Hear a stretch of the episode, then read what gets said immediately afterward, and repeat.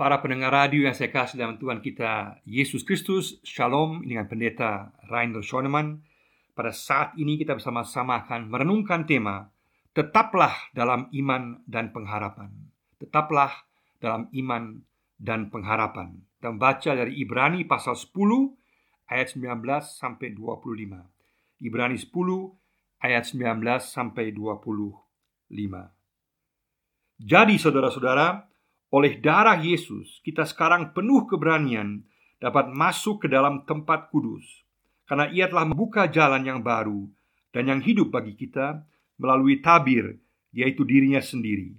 Dan kita mempunyai seorang imam besar sebagai kepala rumah Allah. Karena itu, marilah kita menghadap Allah dengan hati yang tulus ikhlas dan keyakinan iman yang teguh. Oleh karena hati kita telah dibersihkan dari hati nurani yang jahat dan tubuh kita telah dibasuh dengan air yang murni. Marilah kita teguh berpegang pada pengakuan tentang pengharapan kita, sebab Ia yang menjanjikannya setia. Dan marilah kita saling memperhatikan, supaya kita saling mendorong dalam kasih dan dalam pekerjaan baik. Janganlah kita menjauhkan diri dari pertemuan-pertemuan ibadah kita, seperti dibiasakan oleh beberapa orang, tetapi marilah kita saling menasihati, dan semakin giat melakukannya menjelang hari Tuhan yang mendekat. Pada saat ini kita bersyukur dengan melihat ke belakang tahun yang lalu yang telah kita lewati pada saat ini kita bersyukur atas kenyataan bahwa Tuhan menyertai kita. Meskipun di berbagai situasi yang sulit, tahun yang sulit dalam berbagai hal berkaitan dengan pandemi penyakit, berkaitan juga dengan situasi keluarga, pekerjaan, situasi kesehatan kita mungkin juga ekonomi dan berbagai situasi kesulitan yang lain, kita tetap boleh melihat bahwa Allah tetap menyertai kita, menghibur kita, menguatkan kita, dan mendampingi kita. Baik di tengah-tengah situasi keberhasilan kita maupun tengah-tengah situasi pergumulan yang kita alami, kita tetap boleh mengalami kehadiran Tuhan bahwa Allah beserta kita melalui kuasa Roh Kudus. Pada saat yang sama saat ini kita melihat ke depan, kita melihat ke tahun 2021, kita melihat ada suatu pernyataan di sini yang perlu kita perhatikan yaitu tetaplah dalam iman dan pengharapan. Pada saat kita melangkah memasuki tahun yang baru ini di mana kita tidak tahu apa yang akan terjadi. Peristiwa apa yang akan terjadi dalam kehidupan kita, juga dalam kehidupan keluarga maupun kehidupan bangsa Indonesia dan juga dunia secara keseluruhan kita dipanggil untuk tetap dalam iman dan pengharapan. Biasanya, pada saat kita memasuki tahun baru, banyak orang suka membuat sebuah tekad yang baru, sebuah niat yang baru, sebuah upaya yang baru untuk tahun yang baru. Semua itu sah-sah saja dan juga memiliki alasan-alasan yang tepat. Tetapi di sini bukan dibicarakan mengenai suatu niat atau suatu upaya dari kehendak diri kita sendiri, tetapi dalam Ibrani pasal 10 ini berbicara mengenai apa yang telah kita miliki dalam Allah sendiri, dalam Yesus sendiri. Berarti bukan berdasarkan kepada kehendak kita sendiri. Kita bukan melandaskan iman pengharapan kita kepada kehendak atau niat atau upaya kita, tetapi kita melandaskan segala sesuatu kepada kesetiaan Tuhan, pemberian Tuhan, kasih karunia Tuhan yang telah Dia nyatakan dan yang telah Dia janjikan akan ada saat ini dan kekal selama-lamanya. Sehingga kita dipanggil untuk mengingat kembali apa yang Tuhan janjikan, apa yang Tuhan telah berikan, sekaligus juga apa yang Tuhan inginkan dalam kehidupan kita, sekaligus melihat apa yang merupakan nilai-nilai yang utama dalam kehidupan kita yang berlaku untuk saat ini maupun kekal selama-lamanya. Dalam Matius pasal 6 ayat 33, Yesus mengatakan, "Carilah dahulu kerajaan Allah serta kebenarannya, artinya kehendaknya, maka segala sesuatu akan ditambahkan kepadamu. Maka yang utama adalah memiliki fokus orientasi yang tepat, orientasi yang jelas, yaitu kepada apa yang bernilai kekal di hadapan Tuhan. Apa yang utama harus menjadi hal yang utama. Dan juga di sini dalam Ibrani pasal 10 ayat 19 sampai 25, si penulis surat Ibrani dia memberikan beberapa nasihat-nasihat yang sangat penting yang berlaku untuk masa kini maupun kekal selamanya, sehingga kita perlu memperhatikannya dengan seksama. Tetaplah dalam iman dan pengharapan. Ada lima hal mendasar yang dijelaskan dalam nats pembacaan ini tadi. Yang pertama adalah status baru, ditebus dan memiliki hubungan dengan Yesus. Status baru, ditebus dan memiliki hubungan dengan Yesus. Kita baca dalam ayat 19 sampai ayat 20a. Yang pertama adalah bahwa kita dipanggil untuk masuk ke tahun yang baru ini untuk sungguh-sungguh mengingat status kita yang kita miliki dalam Yesus. Bahwa kita adalah orang-orang yang telah ditebus dengan darah Yesus. Kita telah diselamatkan oleh Yesus. Kita telah memiliki kepastian keselamatan. Sehingga kita harus mengerti status kita, mensyukuri status kita sebagai orang-orang yang telah ditebus. Dan di sini Ibrani menjelaskan sangat-sangat jelas bahwa hanya Yesuslah yang dapat membawa keselamatan secara sempurna. Hanya Yesuslah yang dapat membawa penebusan dosa bagi kita manusia. Dalam pasal 9 ayat 14 sampai 16 ditulis betapa lebihnya darah Kristus yang oleh roh yang kekal telah mempersembahkan dirinya sendiri kepada Allah sebagai persembahan yang tak bercacat akan menyucikan hati nurani kita dari perbuatan-perbuatan yang sia-sia supaya kita dapat beribadah kepada Allah yang hidup. Artinya, kita memiliki kepastian keselamatan karena darah Yesus. Darah Yesus itulah yang memberikan kepastian sehingga kita boleh mengetahui bahwa dosa kita telah diampuni, dosa kita telah dibereskan oleh Tuhan karena Yesuslah darah anak domba Allah yang telah menanggung dosa isi dunia. Sekaligus kita juga selain ditebus, kita juga memiliki hubungan yang baru. Di sini digambarkan ada jalan yang baru, ada hidup yang baru yang berkaitan dengan hubungan yang baru yang kita miliki dalam Kristus bahwa Yesuslah tabir bagi kita. Dialah yang telah membuka jalan bagi kita sehingga kita memperoleh keselamatan. Artinya di sini bahwa kita sekarang tidak lagi perlu takut akan Tuhan.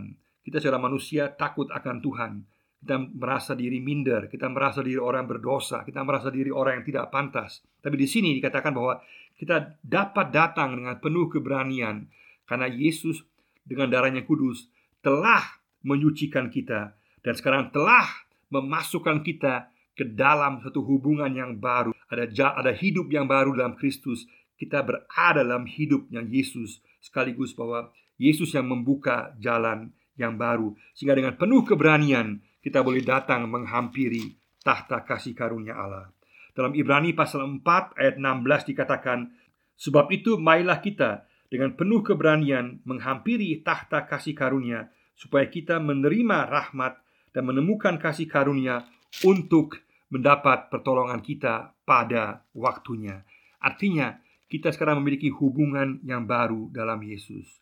Setiap orang yang percaya kepada Yesus memiliki hubungan yang baru. Dan itulah status yang tidak dapat digoyahkan, yang tetap berlaku kekal selama-lamanya, sehingga kita boleh meyakininya, boleh mencukurinya, bahwa kita memasuki tahun yang baru, kita boleh tahu kita memiliki status yang baru, orang-orang yang ditebus, orang-orang yang memiliki hubungan pribadi dengan Yesus, sehingga segala pergumulan kita, segala permasalahan kita dapat kita bawa kepada Yesus, dapat berbicara langsung dengan Yesus, dapat kekuatan langsung dari Yesus. Isi hati kita boleh kita curahkan, boleh kita sampaikan kepada Yesus. Ada hubungan yang baru dengan Yesus. Luar biasa, itulah status yang kita miliki saat ini. Yang kedua di sini adalah dasar keselamatan, yaitu Yesus pembuka jalan dan imam besar. Dasar keselamatan, Yesus pembuka jalan dan imam besar ayat 20b sampai ayat 21. Sini gambarkan bahwa Yesuslah yang membuka jalan, dialah perintis, dialah tabir itu. Artinya melalui kematiannya di kayu salib, dia yang membuka jalan bagi kita sehingga kita boleh tahu pasti kita memperoleh keselamatan.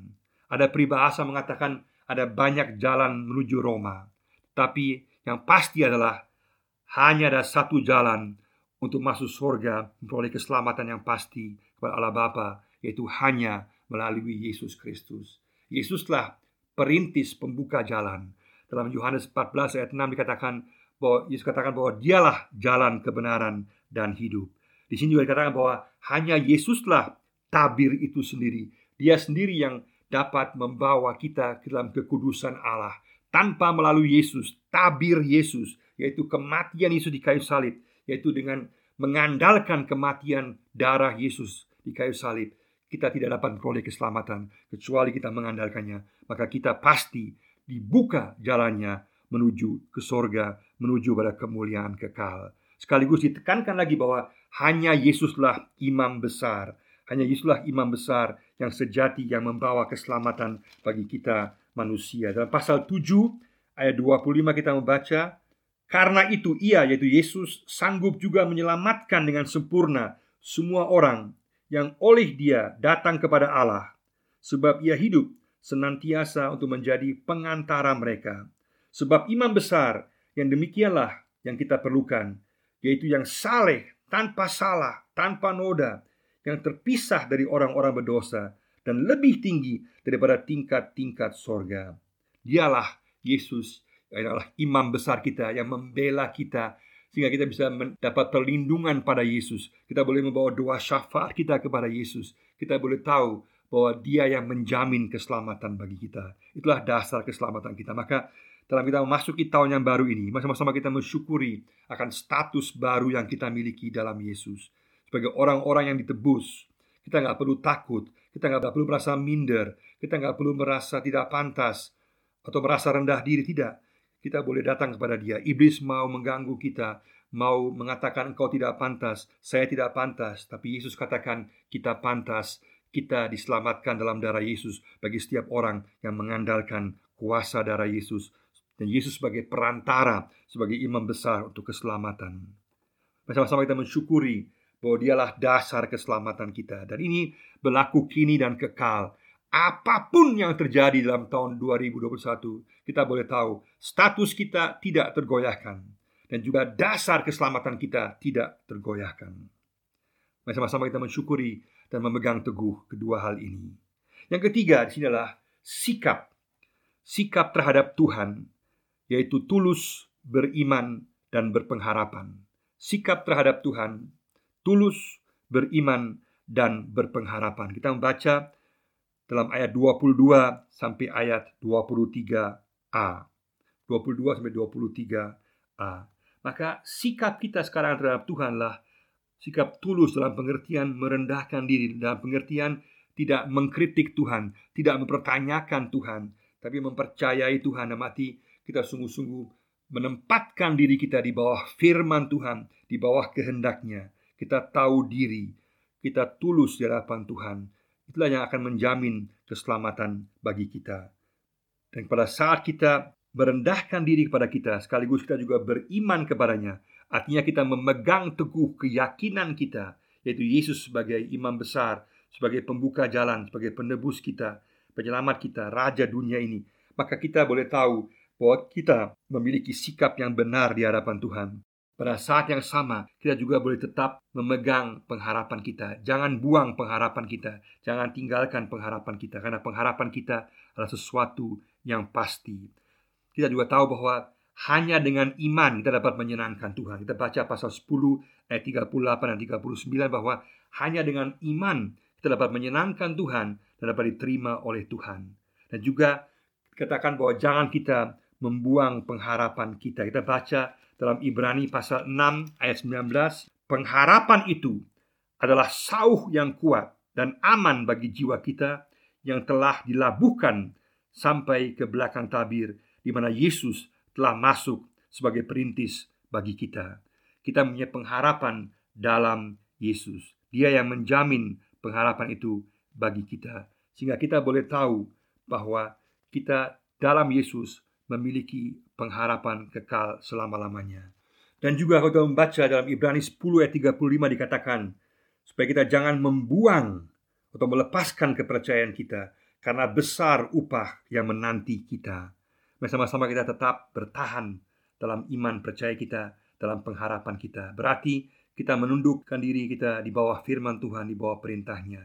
Kita mau sungguh-sungguh belajar dari firman-Nya, dari perintahnya, mendengar sabda Tuhan dan menurutinya dalam kehidupan kita.